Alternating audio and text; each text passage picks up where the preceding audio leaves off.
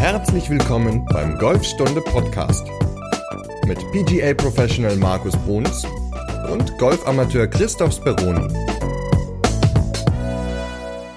Hey Markus, jetzt sind wir schon bei der 15. Folge vom Golfstunde Podcast. Hättest du gedacht, dass das so schnell geht? Hi Chris erstmal. Ähm, nein, also ja, die Zeit rennt, ne? Also toll, aber dass wir so weit gekommen sind. Ja, mal gucken, wie viele Folgen wir noch zusammenbekommen. Aber auf jeden Fall, ähm, bevor wir mit dem heutigen Thema der Folge Nummer 15 starten, was wir schon angekündigt hatten, ähm, der Draw und der Fade, wollte ich noch ganz gerne aus Folge 14 den zweiten Teil oder die zweite Frage vom Rudolf aufgreifen. Und zwar hat er der Rudolf uns, uns ein Feedback geschickt und unter anderem gefragt, wie, ob wir spezielle Tipps für oder ob du spezielle Tipps für Seniorengolfer hast. Das hatten wir ja recht ausführlich beantwortet. Und dann gab es noch eine zweite Frage. Und zwar möchte nämlich der Rudolf wissen, was wir vom Strokes Gained System halten. Genau. Ich habe da auch mal so zwei, drei Dinge wieder rausgesucht. Ähm, der Mark Brody hat ja ein Buch darüber geschri geschrieben, Every Shot Counts, also jeder Schlag zählt. Und ähm, ich habe ja, es gelesen, nicht komplett, ähm, einige Teile überflogen, viele Tabellen angeschaut. ähm, aber es geht in diesem Buch im Grunde darum, seine Stärken und Schwächen so ein bisschen rauszufinden, beziehungsweise zu sehen, wie kann ich mein Spiel verbessern. Und ähm, es gibt ja immer diesen schönen Spruch, Drive for Show, Putt for Dough, also der Drive für die Show und ähm, das Putten dann im Grunde für die Kohle. Ähm, das ist in seinem Buch anders dargestellt, beziehungsweise es widerlegt er diese Aussage und sagt einfach Putt for Show, Drive for Dough. Also das heißt, der Putt ist in diesem Fall oder aus seiner Ausführung her nicht so wichtig wie das Driven. Ähm, und da hat er auch eine Statistik, das Buch besteht ja im Grunde fast nur aus Statistiken, hat auch eine Statistik dargelegt und sagt, 65 Prozent ähm, macht ein guter Score aus bei Schlägen über 100 Yards, also Drive und Schlag ins Grün und 35 Prozent dann halt unter 100 Yards, ähm, also der Pitch, der Bunkerschlag, der Chip und der Putt. Das heißt, ihm ist es im Endeffekt auch egal, wo der Drive landet. Also Genauigkeit ist nicht ganz so wichtig, dafür ist aber Länge umso wichtiger weil logischerweise je länger ein Drive ist, umso weniger Schläge hat man praktisch ins Grün. Also ist es natürlich von Vorteil, wenn man einen langen Drive hat, dass man dann am Ende vielleicht noch ein Pitching Wedge ein Eisen 9 ins Grün schlagen kann, anstatt ein Eisen 7 oder Eisen 6 oder ein sogar noch längeres Eisen oder ein Hybrid, ähm, weil dann ist natürlich die Genauigkeit wesentlich mehr gegeben, dass man die Bälle im Endeffekt wesentlich dichter an die Fahne halt heranschlägt. Und ähm, er hat auch mal eine kleine Statistik wiederum dargelegt, und ähm, das würde ich einfach ganz gerne mal ihm vorlesen, weil das habe ich mir so rausgesucht aus dem Buch. Und da schreibt er, gerade einmal 15 Prozent der Schlagunterschiede werden auf den Grüns erzielt und selbst das überall angepriesene kurze Spiel macht nur 19 Prozent aus. Das heißt, nahezu zwei Drittel aller Schläge entscheiden sich im langen Spiel. Also 28 Prozent mit den Drives und sage und schreibe 39 Prozent bei den Schlägen ins Grün. Ähm, und das sind sehr interessante Aussagen. Ähm, das heißt also, Länge für einen Drive ist wichtig. Wenn der Drive mal im Raff liegt, ist es nicht ganz so dramatisch. Hauptsache, er ist lang, damit man halt einen kurzen Schläger ins Grün hat, um den Ball nah an die Fahne schlagen zu können. Und ähm, ja, ich habe auch einiges im Internet recherchiert darüber und da schrieb auch oder fragte ein Amateur, ob man das auch auf Amateure halt widerspiegeln kann. Und dann sagt er ganz klar, ja, eins zu eins lässt sich das übertragen. Also das heißt, auch für einen Amateur ist es natürlich immens wichtig, lange Drives zu schlagen oder gute Eisen ins Grün zu, zu, ähm, ja, zu spielen. Und ähm, es gibt inzwischen eine App, die, die finde ich auch sehr, sehr gut. Ähm, die hat der Oliver Neumann entwickelt mit, mit zwei Kollegen zusammen. Die nannte sich mal Be Brassy und heißt jetzt For. Ähm, die kann man sich halt im App Store runterladen und da ist es ganz genau dargestellt, in welchen Bereichen man seine Stärken hat, in welchen Bereichen man seine Schwächen hat. Das heißt, woran kann ich arbeiten? Ähm, diese App zeigt dir dann im Endeffekt auch, wo hast du dein Drive hingeschlagen oder wie weit lagen deine Bälle dann im Endeffekt weg von der Fahne. Also dieses Thema ist sehr, sehr groß. Ähm, die Profis auf der Tour ja, trainieren anhand dieser Stärken und Schwächen, die sie dann nach einer Runde aufgrund dieses Strokes Gained Systems dann ähm, ja, dargestellt bekommen. Und das kann man im Grunde für die Amateure auch nur empfehlen, dass man sich halt diese App runterlädt, ähm, diese dann verwendet auf der Runde. Man muss nur das Telefon anhaben, die App übernimmt dann über GPS halt alle Daten und am ähm, Ende der Runde kann man sie dann in Ruhe auswerten, beziehungsweise hat dann schon eine Auswertung und kann daran dann sehen, woran muss ich trainieren, was muss noch besser werden ähm, oder was war halt gut. Ja, also ich bin mit dem Stroke Scanned halt auch schon über, wir hatten ja in Folge 6 war das, das ist ja schon eine ganze Weile her. Da hatten wir über Apps gesprochen, über empfehlenswerte und unter anderem auch zur Rundenanalyse. Und da hatte ich ja auch erzählt von diesen Tracking-Systemen. Also die, wie heißt die Bilbrassi-App jetzt? Äh, For. For. Also okay. F-O-R-E, wie halt. Ja, ja, ja. Okay. Genau, da muss man ja, glaube ich, die Schläge noch irgendwie selber eintragen, wenn ich mich nicht irre. Äh, ich habe sie jetzt ehrlich gesagt für meine Runden nicht verwendet. Ich kann es dir jetzt nicht genau sagen. Okay, weil ich hatte halt in der Vergangenheit ja immer das Game Golf System genutzt und hatte dann, weil das irgendwann nicht mehr so richtig funktioniert hatte, die hatte da die allererste Generation gehabt und das ging dann irgendwann nicht mehr, bin ich ja jetzt auf Arcos Golf umgestiegen und das hat ja den Vorteil, dass man mit ja, so Tags an den Schlägergriffen spielt im Grunde. Also die schraubt man ins Griffende rein, hat man immer so ein kleines Loch im Griffende und das ist halt wirklich so ein ganz kleines ähm, Stückchen mit einem, ja, ja, wie so ein Drehverschluss im Grunde. Das dreht man dann halt so in den Griff rein. Und ähm, bei dem ursprünglichen Game Golf, da hatte man dann halt so ein Tag Gerät an, am Gürtel festgemacht und hat man halt immer, bevor man geschlagen hat, den, den Schläger daran geführt. Beziehungsweise ähm, jetzt bei den neueren Versionen, da funktioniert es, glaube ich, dann über die Kopplung vom Smartphone, dass er dann irgendwie erkennt, äh, mit welchem man schwingt. Und bei Arcos ist es auf jeden Fall halt auch so. Das funktioniert auch sehr, sehr zuverlässig, ja, weil jeder Schläger hat ja einen anderen Tag drauf und damit ähm, ja, sind dann halt auch solche Beschleunigungssensoren drin, dass dann halt genau herausgefunden werden kann, also mit welchem Schläger man gespielt hat oder geschlagen hat. Und sogar Putts werden damit super erfasst. Und da bekommt man natürlich dann halt mit diesen ähm, Systemen halt auch eine super Rundenanalyse. Und da fand ich halt immer dieses Stroke Scanned auf jeden Fall immer am interessantesten, weil man dann immer auch einstellen konnte in der App, zum Beispiel vergleiche mal jetzt mein Spiel mit einem Scratch-Golfer oder von mir aus mit einem Boogie-Golfer. Und dann konnte man halt sehen, in welchem Bereich, also ähm, Schlag vom Tee, Annäherung, also Transportschlag, Annäherungsschlag, kurzes Spiel, Putts, konnte man halt sehen, in welchem Bereich des Spiels man überdurchschnittlich oder unterdurchschnittlich war im Vergleich zu der Vorgabe, die man halt ausgewählt hat. Und das fand ich halt immer ganz praktisch weil man dann immer genau sehen konnte, in welchem Bereich man ja im Grunde das größte Verbesserungspotenzial hat. Ist bei mir übrigens immer Abschlag vom Team. Jetzt weiß ich gar nicht genau, ähm, wie es aussieht, weil ich ähm, noch gar nicht genug Runden jetzt mit dem Arcos-System gespielt habe. Aber bei Game Golf war es auf jeden Fall immer, das immer Patten und ähm, Annäherungen, die waren immer ganz gut, aber Transportschläge und Abschläge, da habe ich halt immer am meisten Schläge verloren. Siehst du, dann wäre es ganz gut, wenn wir zusammenspielen, weil das sind so meine Stärken und Patten ist dann so meine, meine Schwäche. Dann würde das ja sich ganz gut ergänzen. Ja, weil, also ich, ich drive nicht sonderlich gerade, dafür relativ lang, also finde ich. Ähm, liegt dann häufig aber auch so, ja, im Semi-Raff oder auch im Raff, aber dann habe ich halt immer nur noch ja, einen kurzen Schläger ins Grün, was dann im Endeffekt egal ist, ob ich jetzt das Fairway getroffen habe, weil mich interessiert es jetzt nicht, ob ich das Fairway treffe und vom Fairway aufs Grün schlage. Klar, es ist wichtig, um halt ein anderes Spin-Verhalten auf den Ball zu bekommen, keine Frage. Ähm, und auch eine gute Lage zu haben. Aber am Ende geht es ja darum, mit so wenigen Schlägen wie möglich dieses Loch zu spielen. Und da ist natürlich wichtig, klar, dass alle Dinge funktionieren.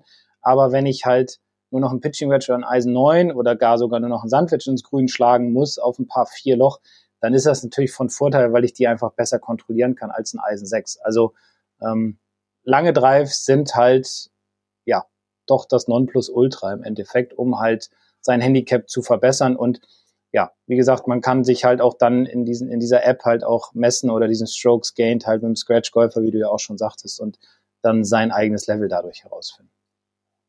Ja, ich glaube, du hast ein bisschen zu viel Vertrauen in, in meinen Patten. Also ich glaube, du pattest um Welten besser als ich. Meinst du? Also ja, also meine, meine Putts, die sind so wie deine Drives. Ah. Also nicht gerade und lang. ähm, deswegen weiß ich nicht, ob das dann so eine tolle Ergänzung ist ja. zu deinem Spiel, aber. Dann holen wir uns noch einen dritten dazu, dann spielen wir halt mal. Ja, genau. ich, ich ziehe immer nur den Ball dann auf. Ja, genau. genau. So, ja, so hat jeder seinen Part, ne? Ja, genau. Jeder muss seine Stärken ausspielen. Genau, genau. Ja. Ja, also ähm, ich kann es nur empfehlen, um, um dieses Thema abzuschließen, ich kann es nur empfehlen, sich so eine App runterzuladen ähm, sich dieses System mal anzuschauen, jetzt vielleicht nicht komplett das Buch zu lesen, aber zumindest so eine Idee davon zu haben, wenn man sich in verschiedenen Bereichen verbessern will. Ähm, wir haben es früher, als es all diese Smartphones und Apps noch gar nicht gab, immer mit diesem sogenannten AGAP-System gemacht, also Abschlag, dann musste man Kreuz machen, wenn man das Fairway getroffen hat, grün, Annäherung, Putt und äh, Score dann im Endeffekt eingetragen. Und dann konnte man da halt sehen, woran man arbeiten musste, aber man hatte natürlich noch nicht so diese genauen Daten wie, wie weit habe ich geschlagen oder wie weit lag ich von der Fahne weg oder ähm, wo lag mein Ball genau. Also das ist natürlich heute schon ein sehr, sehr großer Vorteil und ladet euch die App runter, nutzt sie, ähm, ja, ist es empfehlenswert. Genau, und Folge 6 sind ja auch noch ein paar Tipps. Also da gibt es ja eine ganze ähm, Latte an Apps, die man da verwenden kann. Da gibt's kostenlose, da gibt's kostenpflichtige, da gibt es welche mit dem Textsystem, da gibt's reine Smartphone-Lösungen. Dann würde ich da auch nochmal den Artikel, wo die im Blog alle vorgestellt sind, diese Apps zur Rundenanalyse. Da ist dann Brussi, aka 4, dann auch mit dabei. genau. Und ähm, packe ich in die Podcast-Beschreibung. Das heißt, wenn ihr euch dafür interessiert und mal schauen wollt, ja, wo habt ihr euer Verbesserungspotenzial in welchem Bereich des Spiels, dann probiert das mal aus und da kommt ihr auf jeden Fall mit dem Strokes Gain System, sage ich mal, wirklich sehr praxisnah in Berührung, ohne dass ihr euch da ganz ausführlich mit beschäftigen muss, müsst, wie die Werte überhaupt zustande kommen. Weil das ist zum Beispiel was, das habe ich überhaupt nicht hinterfragt. Ja, ich habe mir das einfach halt angeguckt, fand das interessant und habe einfach mal drauf vertraut, dass das schon irgendwie stimmen wird, mhm. was da ausgespuckt wird. Genau. Ja. Vertrauen ist gut, Kontrolle ist besser. Ja, sehr schön. Ja, ähm, ich hoffe, wir konnten Rudolfs Frage ähm, beantworten zu dem Strokes Gained und natürlich auch in der vorherigen Folge zu dem zu den Ideen, wie man als Seniorengolfer ja besseres Golf spielt, beziehungsweise haben wir da ja auch schon ein paar Tipps gegeben. Also ich glaube, wir haben seine Fragen ganz gut beantwortet. Ja, ich hoffe. Wenn nicht, Rudolf, schreib uns bitte eine Mail und hak nochmal nach. Und ansonsten freuen wir uns natürlich über jede Frage, die reinkommt. Und die könnt ihr einfach an podcast.golfstunden.de schicken oder an info.markusbruns.de. Genau. So, und nun kommen wir zum eigentlichen Thema, was wir ja schon in Folge 14 besprechen wollten, aber dann aufgrund ja, der Corona-Isolation einmal geschoben haben, weil wir in der letzten Folge ja über Übungen für zu Hause gesprochen haben. Und Jetzt geht es aber wirklich mal um den Draw und den Fade. Und Markus, vielleicht kannst du ja noch mal ganz kurz, ähm, bevor du auf die, ähm, ja, wie man die überhaupt schlägt, vielleicht kannst du ja einmal kurz erklären, was ein Draw und was ein Fade ist. Ähm, ja, also Draw und Fade sind ja eigentlich so die Flugkurven, die jeder Golfer gerne hätte. Ähm, ich sag mal, bekanntestes Beispiel für ein Fade ist, glaube ich, für jeden Martin Keimer. Ähm, der hat dann zwischenzeitlich immer versucht, den Draw zu spielen. Ähm, ich weiß nicht, wo er jetzt im Moment steht dabei, aber ähm, mit dem Fade ist er halt Nummer eins der Welt geworden, Ryder Cups gewonnen. Ähm, unter anderem natürlich auch zwei Major-Siege eingefahren. Also von daher schon sehr, sehr erfolgreich. Und der Fade ist im Endeffekt ein Schlag, wo der Ball etwas links vom Ziel startet und dann zurückdreht in Richtung Ziel und dann im Endeffekt im Ziel landet. Also so eine leichte Kurve von links nach rechts. Ähm, der Draw ist dementsprechend genau das Gegenteil. Das heißt, es ist eine Flugkurve leicht von rechts nach links. Der Ball startet rechts vom Ziel, dreht dann wieder zurück und landet im Ziel. Ähm, also das sind eigentlich so die beiden Flugkurven, die sich, ja, glaube ich, jeder Golfer so tendenziell auf dem Platz wünscht. Ähm, und jeder Golfer hat im Endeffekt so von, ja, wenn er anfängt, irgendwie eine Tendenz zu einer Flugkurve. Ähm, man sollte dann auch diese Flugkurve beibehalten, ähm, weil als sein, als sein Standardschlag. Allerdings ist es natürlich auch manchmal so, wenn man eher so der Draw-Spieler ist, also so habe ich es früher gelernt, immer den Ball von rechts nach links zu drawen, zu schlagen, ähm, möchte ich natürlich auch ab und zu gerne mal auf dem Platz eine Kurve von links nach rechts schlagen, die dann bewusst stattfindet und dann auch wirklich da landet, wo ich hinschlagen möchte. Und ja, darüber wollten wir dann heute mal sprechen. Ja, wobei, Markus, ich glaube, wenn du Golfer fragst, welche Flugkurve sich die meisten wünschen, dann würde, glaube ich, gerade als Antwort kommen. Er hat ja keine Kurve. Ja, ja, ich weiß, aber ähm, da ist ja, auch wenn das jetzt gerade so ein bisschen spaßig ähm, dahergesagt war, ich glaube, da ist ja trotzdem ein Stück Wahrheit dahinter, weil wenn man nämlich noch nie einen Draw geschlagen hat, also ich glaube, die meisten, die tendieren ja, also ja, sind ja eher mit einer, mit einer Rechtskurve. Ähm, das heißt, also tendenziell eher Fade und dann meistens dann halt leider der unschöne Slice. Ähm, dann erkennt man das ja auch nicht so unbedingt, ne? weil das Auge, das gewöhnt sich ja dann halt auch sehr, also wenn man halt noch nie einen Ball gesehen hat, der irgendwie nach links kurft, dann ist ja irgendwie alles, was dann Fade ist, wirkt ja dann gerade fürs ungeübte Auge. Ja definitiv. Ähm, also ein gerader Golfball ist natürlich immer der, der schwierigste Schlag, weil da muss natürlich alles passen.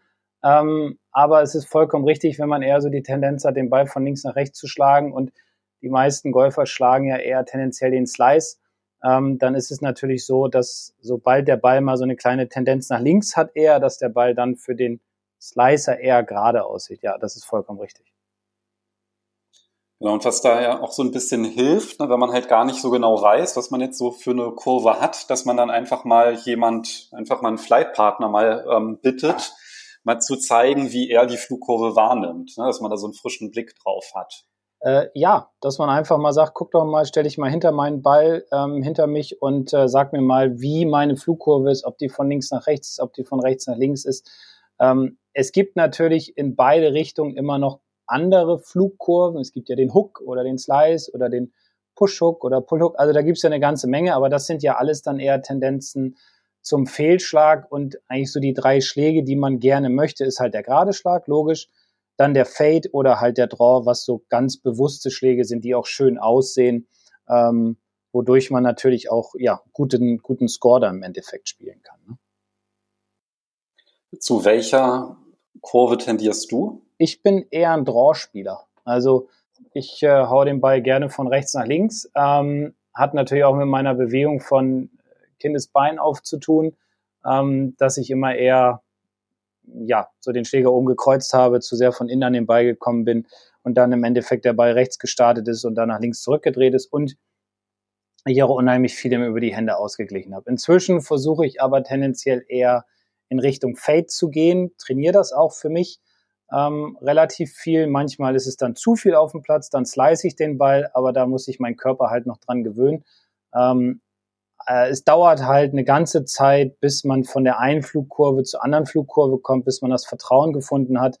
Und ähm, ja, dementsprechend ist es immer schwierig und natürlich auch gefährlich zu sagen, ich möchte jetzt mein, ich sage jetzt mal, mein Draw wegkriegen und möchte nur noch ein Fade spielen. Ähm, das ist jetzt auch nicht der Sinn und Zweck ähm, dieser Folge, sondern es geht einfach darum, das mal bewusst zu machen und vielleicht auch mal so ein bisschen ins Training mit einfließen zu lassen, dass wenn man mal eine Situation hat, wo man den einen oder anderen Schlag in dieser Kurve spielen muss, dass man dann weiß, wie es funktioniert. Ich glaube, das ist ein ganz wichtiger Punkt, den du gerade angesprochen hast, ne? weil du hast ja auch davon gesprochen, dass man ja so eine natürliche Flugkurve hat. Und wenn man halt jetzt irgendwie krampfhaft versucht, gegen die natürliche Flugkurve zu spielen und jetzt vielleicht auch nicht gerade jetzt der geübteste Spieler ist, das ist ja dann extrem schwierig. Ne? Das ist ja jetzt nicht was, was man jetzt eben mal so nebenbei lernt. Wobei es, glaube ich, schon ganz hilfreich ist, einfach die Unterschiede zu kennen, weil ähm, wenn man jetzt, also ich versuche ja auch immer, ja, oder mein Trainingsziel ist auch irgendwie so einen Draw zu schlagen, das ist halt nicht so häufig ähm, gelingt. Und aber halt auch einfach nur aus dem Grund, weil beim Draw, da fliegt ja der Ball auch weiter, ne? dadurch, genau. dass der ja einen, ähm, einen Topspin bekommt. Und das heißt, auch wenn er aufkommt, dann springt er nochmal schön nach vorne und rollt einfach viel, viel weiter. Und wenn man halt die Unterschiede zwischen den beiden Schlägen ähm, kennt oder halt auch durch Übertreiben ähm, versucht im Grunde ähm, durchzuführen, was du ja auch schon in der Folge ähm, erzählt hattest, dann ist es halt zumindest so, dass man, dass die Slices auf jeden Fall ein bisschen weniger werden, ne? mhm. ne, wenn man ähm, ja, es schafft, ein bisschen näher an die Draw-Bewegung ranzukommen. Ja, und der Draw ist wie gesagt auch der längere Schlag ähm, wodurch der Ball einfach weiterfliegt, wie du schon sagtest. Der Fade ist allerdings immer so ein bisschen auch der sicherere Schlag. Und wenn man, ja, weil er einfach ein bisschen kürzer ist und man ihn ein bisschen besser kontrollieren kann, weil man da nicht so übersteuert im Endeffekt und der Ball nicht so weit nach links wegkicken kann, ähm, wie beim Draw, sondern eher ja so einen leichten Rückwärtsdrall hat und dementsprechend auch besser liegen bleibt. Und den verwendet man gerne auf engen Bahnen, also Tourpros verwenden den zum Beispiel sehr gerne auf engen Löchern ähm, um einfach mehr Kontrolle zu haben, den Ball aufs Fairway zu schlagen und natürlich auch ganz gerne mal bei Schlägen ins Grün, weil einfach ein Tick mehr Backspin auf den Ball kommt. Und ähm, ja, wir haben ja auch letztens mal ein schönes Video dazu gedreht. Auf YouTube ist das gerade. Da ging es allerdings um den Driver. Allerdings ist da auch nochmal deutlich zu sehen, ähm, wie man vom Slice wegkommt hin zu einem Draw, was gerade beim Driver natürlich auch für den Amateur ganz hilfreich ist, um einfach ein bisschen mehr Länge auf den Ball zu bekommen. Okay, und da ja die meisten Amateure gerne mehr länger haben wollen, dann würde ich einfach mal vorschlagen, dass du vielleicht einfach mal versuchst zu beschreiben, ja. was man machen muss, um einen Draw zu schlagen. Und ich glaube, generell kann man halt sagen, Fade ist eigentlich immer genau das Gegenteil. Genau. Also ich, ich kann ja mal den Draw einfach mal erklären und dann muss man beim Fade das Ganze einfach umdrehen im Endeffekt. Ähm, ich glaube, das ist ein ganz guter Ansatz, denke ich. Genau, dann lass uns einfach durch den Draw mal durchgehen, ja. weil ich glaube, das ist ja das, was am interessantesten ist ähm, für einen Amateurgolfer, gerade wenn man halt auch einen ähm, Slice spielt, dass man halt weiß, was sind denn so die Faktoren, um einen Draw zu spielen und die können wir einfach mal durchgehen. Genau, also fangen wir noch mal eben kurz an bei der, bei der Flugbahn. Also beim Draw ist es halt so, dass der Ball leicht rechts vom Ziel starten sollte und dann zurückdreht und im Endeffekt im Ziel landet. Ähm, also eine schöne Kurve von rechts nach links hat. Das Wichtige ist, wenn man, oder es ist gar nicht, im Endeffekt gar nicht so schwierig, so ein Draw oder ein Fade zu spielen, sondern es ist einfach eine Sache von Vertrauen im Endeffekt, beziehungsweise auch von, von Ausrichtung, von Körperposition. Und jetzt, ich versuche das mal bildlich jetzt darzustellen. Also, wir stellen uns einfach mal vor, wir gehen an den Ball ran und stellen das Schlägerblatt so hin, dass es im Endeffekt in Richtung unseres Ziels zeigt. Ja, also praktisch die Mitte des Schlägerblattes gerade an dem Ball und gerade in Richtung zur Fahne oder halt zum Fairway. Und dann sollte man, um ein Draw zu spielen, seine Körperlinien eher nach rechts ausrichten zur Schlägerlinie gesehen. Das heißt, die Schläger, der Schläger, das Schlägerblatt zeigt zum Ziel und die Füße zeigen dann im Endeffekt etwas nach rechts. Nicht, nicht zu viel, sondern wirklich nur so ein kleines bisschen, ähm, so dass praktisch, wenn man sich an die Füße einen Stick legen würde, der dann praktisch, wenn man an das Schlägerblatt noch einen Stick legen würde, den Schlägerblattstick, nenne ich ihn mal, kreuzen würde, dann so am Ende irgendwo ganz leicht. Dann sieht es zwar so aus, als wenn das Schlägerblatt geschlossen wäre, aber ist es ja nicht, weil man hat es ja gerade in Richtung Ziel ausgerichtet und das ist auch ganz wichtig.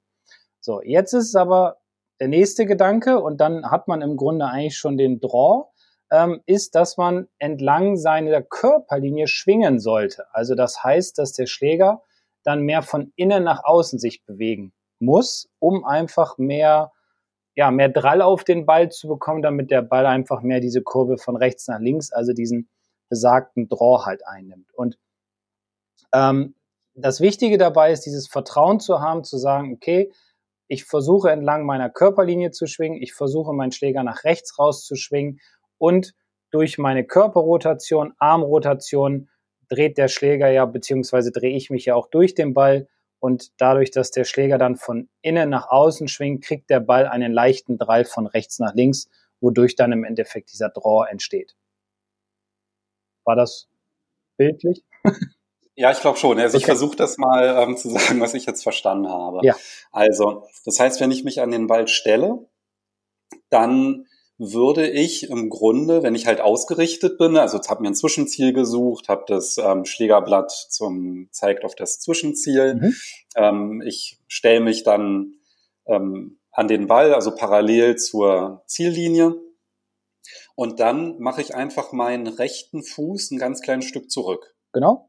Dadurch kommt die Hüfte ein bisschen mit zurück und die Schulter dann im Endeffekt auch. Genau, das heißt, mein Körper, dadurch, dass ich halt meinen ähm, rechten Fuß, so ein kleines Stück, ne? Also mhm. was würdest du sagen? Das ist jetzt nicht so ein ganzer Schritt nach hinten, so ein ganz. Also, was würde ich jetzt sagen? Jetzt muss ich selbst mal eben, also ich sag mal so eine Zehenlänge. Keine Ahnung, was sind das? Drei, vier Zentimeter, vielleicht fünf Zentimeter? Okay, also so ganz leicht den rechten, also den hinteren Fuß, dann funktioniert es auch für Linkshänder, ja.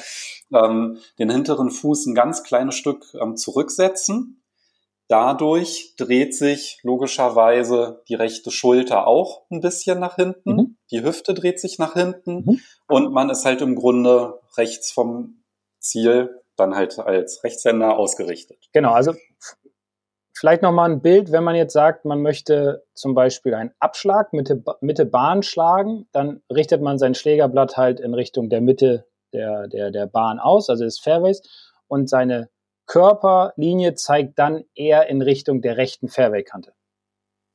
Vielleicht ist das auch nochmal so ein Bild, was man ja, haben kann. Okay. So, und das bedeutet dadurch, dass ähm, der hintere Fuß ein Stück nach hinten versetzt wurde und der ganze Körper sich, sage ich mal, ein bisschen ähm, aufdreht, mhm. ähm, hat man im Grunde ein bisschen mehr Platz für den Schläger geschaffen, weil der soll ja relativ eng am Körper geschwungen werden. Ne? Also genau. im Grunde die falsche Bewegung wäre, ich bin im höchsten Punkt und, und ich kippe meine rechte Schulter so zum Ball ne, oder Richtung Ziel. Das wäre halt genau die Bewegung, die zum Slice ganz stark führt. Genau.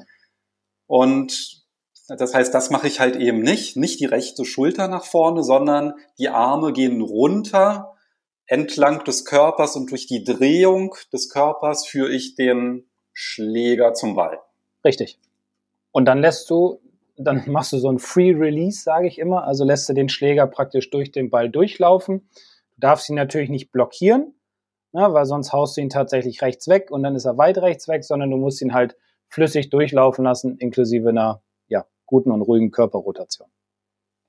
Okay, super. Klingt auf jeden Fall gar nicht so kompliziert. Nee, ist es nicht. Eine Sache muss noch definitiv angepasst werden, und zwar die Ballposition. Ähm, wir reden jetzt mal über ein Eisen. Also wir nehmen ein Eisen 7, was ja so unser Standardschläger ist. Das darf jetzt nicht links von der Mitte liegen, sondern eher so minimal rechts von der Mitte. Weil je weiter links der Ball liegen würde, wenn man einen Draw spielt, umso früher kommt man halt in den Boden. Das heißt, dann hätte man wieder zu viel Gras zwischen Ball und Schlagfläche und würde halt nicht diesen sauberen Ballkontakt haben. Also wenn man einen Draw spielt, sollte man tendenziell den Ball mittig haben bis minimalst rechts von der Mitte, also wirklich nur ein Hauch, ähm, lassen wir eher mittig stehen, ähm, um einfach den Schläger sauber an den Ball zu kriegen, damit der Ball auch diesen sauberen Ballkontakt hat oder der Schläger und der Ball den sauberen Kontakt haben, damit ja die Kurve auch zustande kommt. Ansonsten war das alles so ja gut wiedergegeben. Und auch ganz wichtig, locker schwingen. Ne? Also mhm. nicht irgendwie, wenn man denkt, so jetzt will ich, Draw bedeutet mehr Weite, das heißt, ich hau jetzt den Ball sonst wohin. Lieber mit ähm, 60 Prozent nur probieren ne, beim Üben, dass man die Bewegung halt auch ganz bewusst dann ausführen kann. Und was du ja auch gesagt hattest, wenn man das halt übt, dann halt auch mal ohne Ball wirklich mal so versuchen, in Zeitlupe das durchzuführen mhm. und dann ein klein bisschen das Tempo erhöhen, aber da geht's halt wirklich überhaupt nicht um die Weite, sondern nur ne, den Bewegungsablauf genau. zu trainieren. Und das ist ja dann halt auch immer das, was dann ja meistens dann auf dem Platz passiert, wenn man halt denkt, so, jetzt ähm, versuche ich das mal umzusetzen ja. und dann will man ja wieder einen neuen Weitenrekord aufstellen. Du hattest ja gerade Strokes Gained, hat es ja nochmal bestätigt, ja. ne, dass Weite wichtig ist und das ist ja dann meistens genau der kontraproduktive Gedanke an der Stelle. Genau. Ein wichtiger Punkt noch beim Trainieren, macht es vom Tee.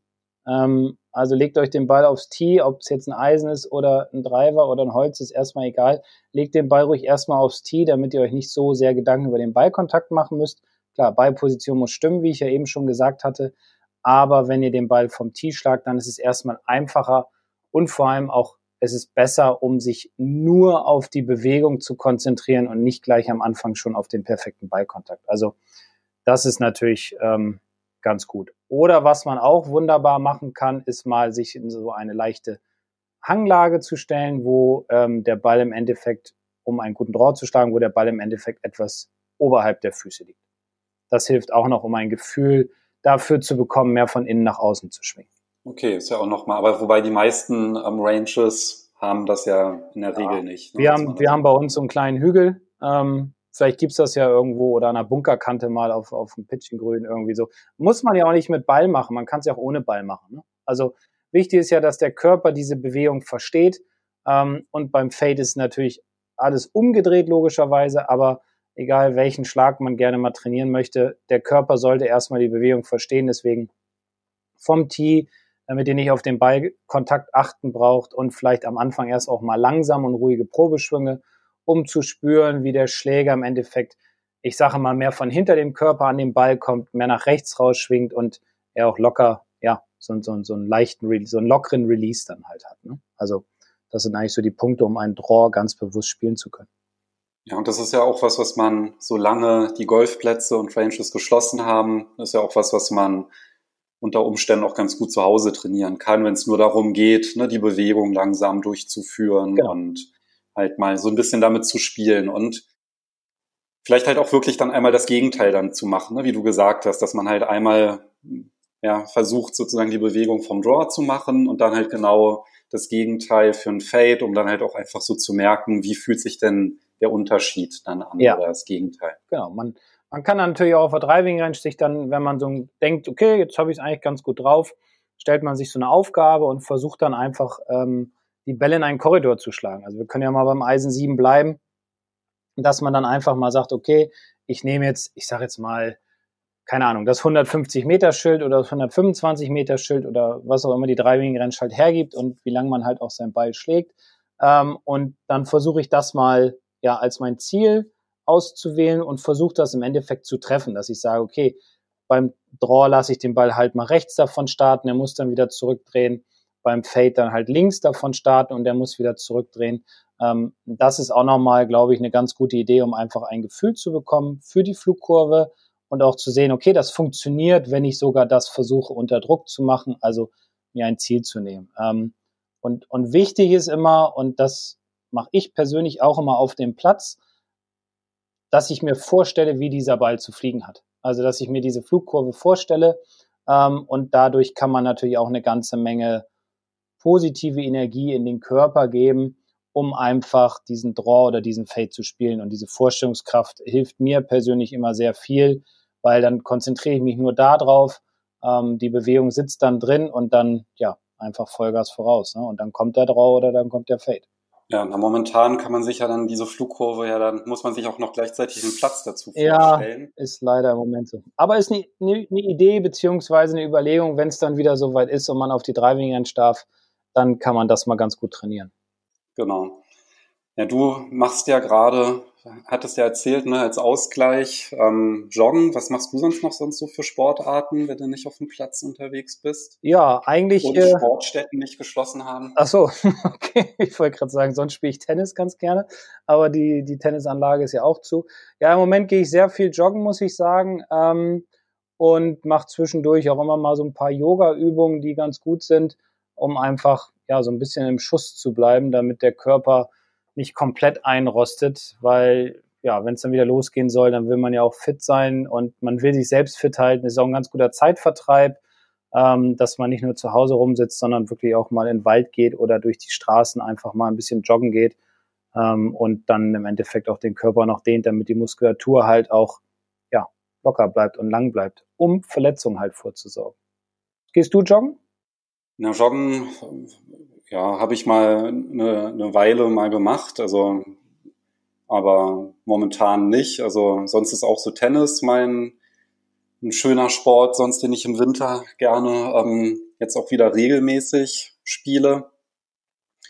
Ja, ansonsten, also ich habe eigentlich so an Sportarten habe ich auch schon ziemlich viel ausprobiert und gemacht und getan. Also von, also weiß ich, Ballsportarten, halt alles Mögliche, ja, von ähm, Handball, Fußball, Basketball, und Tennis und keine Ahnung, Fitness ähm, habe ich auch eine ganze ähm, Weile gemacht, ähm, im Studium mehrere Jahre, also auch relativ intensiv.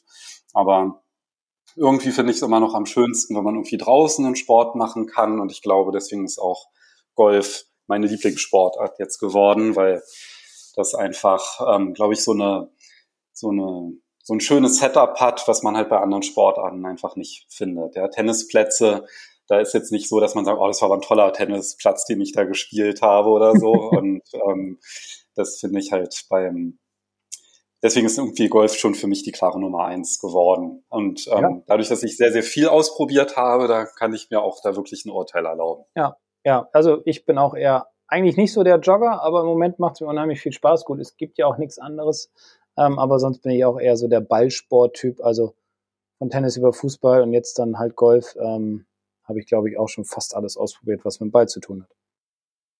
Obwohl die Plätze geschlossen haben, komme ich momentan halt auch gar nicht irgendwie zu, ähm, zum Sport. Und naja, liegt wahrscheinlich halt auch daran, dass ich ähm, in der freien Zeit dann meine Energie im Haus, ähm, ja, ins Haus investiere, quasi am Ausbau. Und das ist ja dann halt auch, wenn man dann irgendwie ja, da körperlich irgendwie äh, ziemlich viel gemacht hat und dann fertig ist, dann ähm, schnürt man dann auch nicht mehr unbedingt dann die Laufschuhe danach. Aber du machst das trotzdem, ne? Du hast ja erzählt, deine Frau, die hat ja immer eine ganz große To-Do-Liste für dich und du gehst dann trotzdem noch laufen. Ja, ich gehe trotzdem laufen. Also ich, ich mache das. Ähm, gut, wir gehen nochmal Rollerbladen zwischendurch, aber Laufen steht dann doch immer an, ist meine Priorität. Ähm, gehe dann mit meiner Tochter immer los. Gut, die lässt mich halt immer stehen, weil die auch Leichtathletik macht. Aber ist egal, trotzdem, ich bewege mich und das mache ich äh, im Moment fast täglich. Ähm, also auf jeden Fall jeden zweiten Tag ähm, mache ich da, drehe ich da meine paar Runden durch den Park und das, ja, wie gesagt, tut mir persönlich sehr gut. Ja, dann werde ich mal deiner Frau Bescheid geben, dass sie dir noch ein paar schwierig, nee, schwierigere nee. Aufgaben geben soll, weil du, wenn du noch so viel Energie hast. Lass mal. ich weiß auch gar nicht, was wir noch machen sollen, weil, ja, ist schon alles fertig, glaube ich. alles auf Vordermann gebracht. Ja, ja. Das Haus blitzt und der Garten ist sauber, also von daher, es gibt nicht mehr viel zu tun. Ja, also ja. wird wirklich Zeit, dass die Golfplätze wieder aufmachen. Es wird wieder Zeit, dass die Golfplätze aufmachen, ganz genau. Da hoffen wir, dass es bald soweit ist. Ne? Ja. Tja. Apropos, ähm, hoffentlich ist es bald soweit, ähm, auch wenn wir nicht wissen, wann die Plätze wieder aufmachen. Am nächsten Freitag kommt ja dann wieder die nächste Podcast-Folge raus und da hast du dir auch ein schönes Thema ausgesucht. Worum geht's denn? Ja, da geht's im Grunde darum, ähm, gute und konstante Drives zu schlagen. Es geht nämlich um den Drive. Also da reden wir ein bisschen über ja, fünf Punkte, wie man einen guten Drive schlagen kann und um äh, Driver-Fitting. Sehr gut. Das klingt doch sehr interessant und ja, Driven, das macht ja, glaube ich, auch am meisten Spaß. Also ja, schön lang da freue ich mich dann schon auf deine Tipps. genau, ich mich auch, ähm, euch das zu erzählen und ja, dann würde ich sagen, sehen wir uns äh, in Folge 16 oder hören uns in Folge 16. Ja, wir hören uns. ja. Mit Bild müssen wir uns noch überlegen. Ne? Dadurch, dass die Friseure geschlossen haben, machen wir das lieber nicht mit Bild. Ja, noch geht's, aber ähm, wir machen es lieber so. Dann bis zur nächsten Folge. Genau, bis zur nächsten Folge. Macht's gut, bleibt gesund. Ciao. Tschö.